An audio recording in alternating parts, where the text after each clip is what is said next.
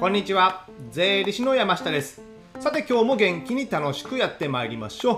今日もですね会社と社長のお金を増やすテーマでお送りしたいと思います。今日はですねテーマとしては、まあ、会社が赤字になった時。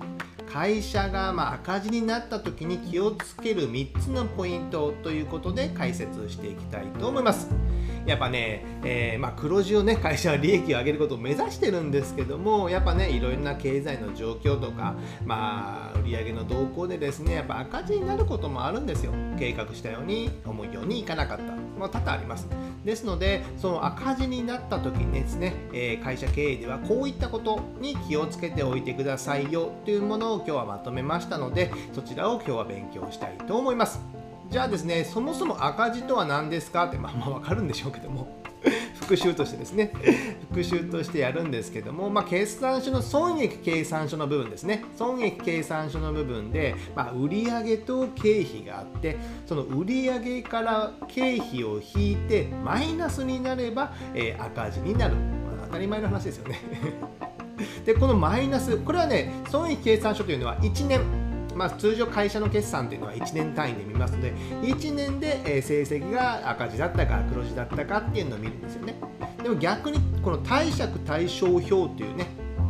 ものは、えー、これまでの会社が、えー、の経営の成績の蓄積なんですよ。蓄積。ですのでこれがね黒字がどんどん溜まっていれば純資産が多くなる。でも赤字が続くと純資産がマイナスになるってことなんですね。この純資産がマイナスになると、え債務超過と言われるものになります。でですね、え先日ですね、債務超過って何ですかっていう動画をね、えこちら撮っておりますので、概要欄にリンク貼っておりますので、そちらをね、債務超過の件ことは、えお勉強していただけたらなと思います。この純資産がマイナスになるとちょっときついってことですよね。じゃあこの赤字になったらどうなるのか、えー、気をつける3つのポイントということで3つまず最初にご紹介すると1つ目は赤字でも税金がかかる。赤字でも税金がかかる。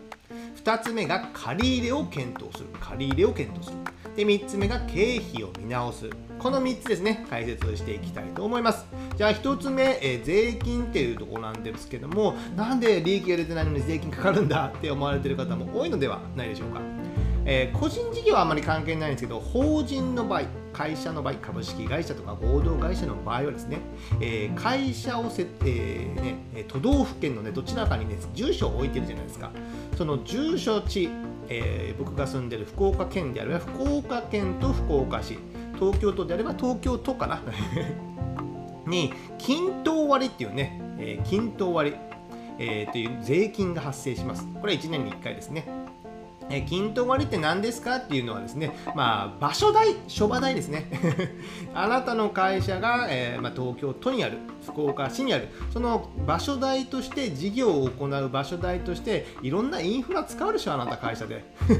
その分税金納めなさいよっていうのが最低でも払うのは均等割っていうものなんですね。これが、まあ、市町村によっては異なるんですけども平均すると大体年間7万円年間7万円です。まあまあの金額ですよね。えー、安い iPhone ぐらい買えるんじゃないですか？スマホ1台買えますよね、7万円ぐらいだったらですね。ですので、法人の場合はこういった赤字であっても、均等割っていう税金が約7万円かかりますので、えー、法人で作ってかっこいいから法人作ったって言ってもね、毎年赤字で税金7万円だけ払ってますっていうの無駄じゃないですか。ですので、まずね、ちゃんとこう、えー、個人事業でちゃんと利益が出るような形の事業を作ってでそして法人作るっていうのもありなのかなと思いますので個人事業では発生しないこういった均等割っていう7万円が発生するということです。でもう一つ税金があってですね消費税というものですね消費税消費税というものは、えー、通常は、えー、赤字でもかかってきて、えー、お客さんからもらった売上の消費税まあ今だったら10%とかありますよね。売上の10%もらって。で、え会社で払う経費家賃とかそういったもろもろタクシー代とかですね。そういった経費にも皆さん消費税払ってますよね。なので会社で売上でもらった消費税と会社が経費で払った消費税その差額をね、えー、税務署に納めるっていうことになりますのでもう売上がねゼロぐらいにならない限り通常ね 納税が発生するんですよ。消費税のですね。ですのでこの均等割と消費税というものは、えー、赤字であってもね、えー、税金は確実に発生しますので、えー、そこだけはご注意ください。まあ小規模のね売上1000万以下の会社であれば、まあ、消費税免税されてることもありますけども今後はねインボイスとか発生してですねその辺はもう逃れることはできませんのでここの税金だけは発生するので、えー、それは、えご注意ください。じゃあ2つ目。じゃあ税金を払うっていうことはお金が出ていくってことなんですよね。ですので、えー、借入れ借入れをちょっと検討したがいいのかな必要なのかなっていうのをまず検討するってことですね。であれば、えー、まずはま資金繰り将来の資金繰り。資金繰りっていうのはお金がこれぐらい毎月入ってこれだけ経費が支払う。でその差額がどんどん毎月残っていくんじゃないですか。でも赤字っていうことはその支払いの方が多くなりがちなんですよね。当たり前ですよね。ですので将来の資金繰りの予測を計算していつお金がなくなるか計算しておく。このいつお金がなくなるかね、えー、計算して、えー、来月なくなるのか半年後なくなるのか1年後なくなるのか。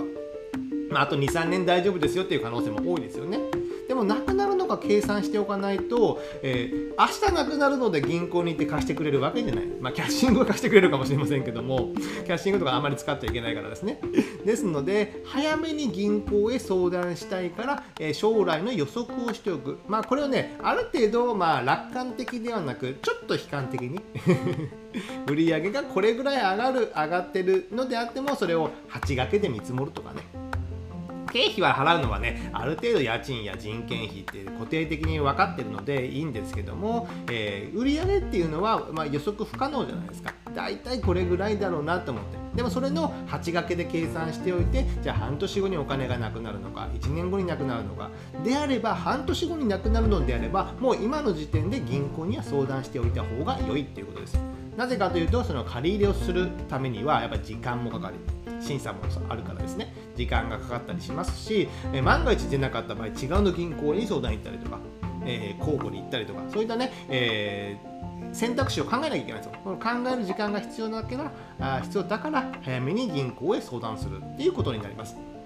やっぱね、この辺ね、まあ大変なんですけども、これがね、やっぱ経営者の仕事になりますので、この資金繰りがどれぐらいあるのかっていうのをね、えー、確実に、え知っておく必要があります。これが2つ目ですね。借り入れを検討する。で3つ目、えー、経費。経費を見直すってことですね、えー、簡単なねいつも言ってるんですけども僕が、えー、釈迦に説法ですけども売上引く経費イコール利益なんですね。売上から経費を引いたら利益が出る。残りが利益。残りがです。じゃあ利益を出すにはどうしたらいいかというともう売上を上げるか経費を下げるしかない。大きく分けるとこれしかないんですよ。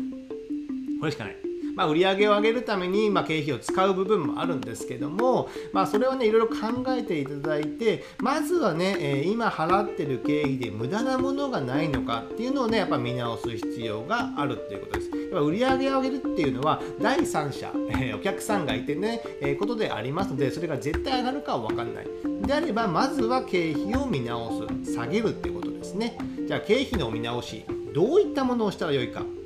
これがですね一応3つ書いてるんですけども1つ目は通帳をまあ1年分見ましょうと 皆さんの会社の通帳通帳を1年分全体をねもう目を通してみてください1回1回通してましょう。何冊使っても全部通してください。でこの支払いなんかなっていうものがねあったらねそれなんかね請求書もう一回も確認するんですよ。請求書確認して。でこんなの必要ないとかね。あ年払いでこんなのがあったとかね。えー、こんな会はもうコロナだから行ってねえよみたいなね。そういったものの見直しを一旦した方がいいです。やっぱね経理任せとか、えー奥様が会社の経理をしててのね、えー、まあ、それに払ってもらってるだけなられば意外とね知らないことが多いんですよ。なんじゃこの経費みたいなね。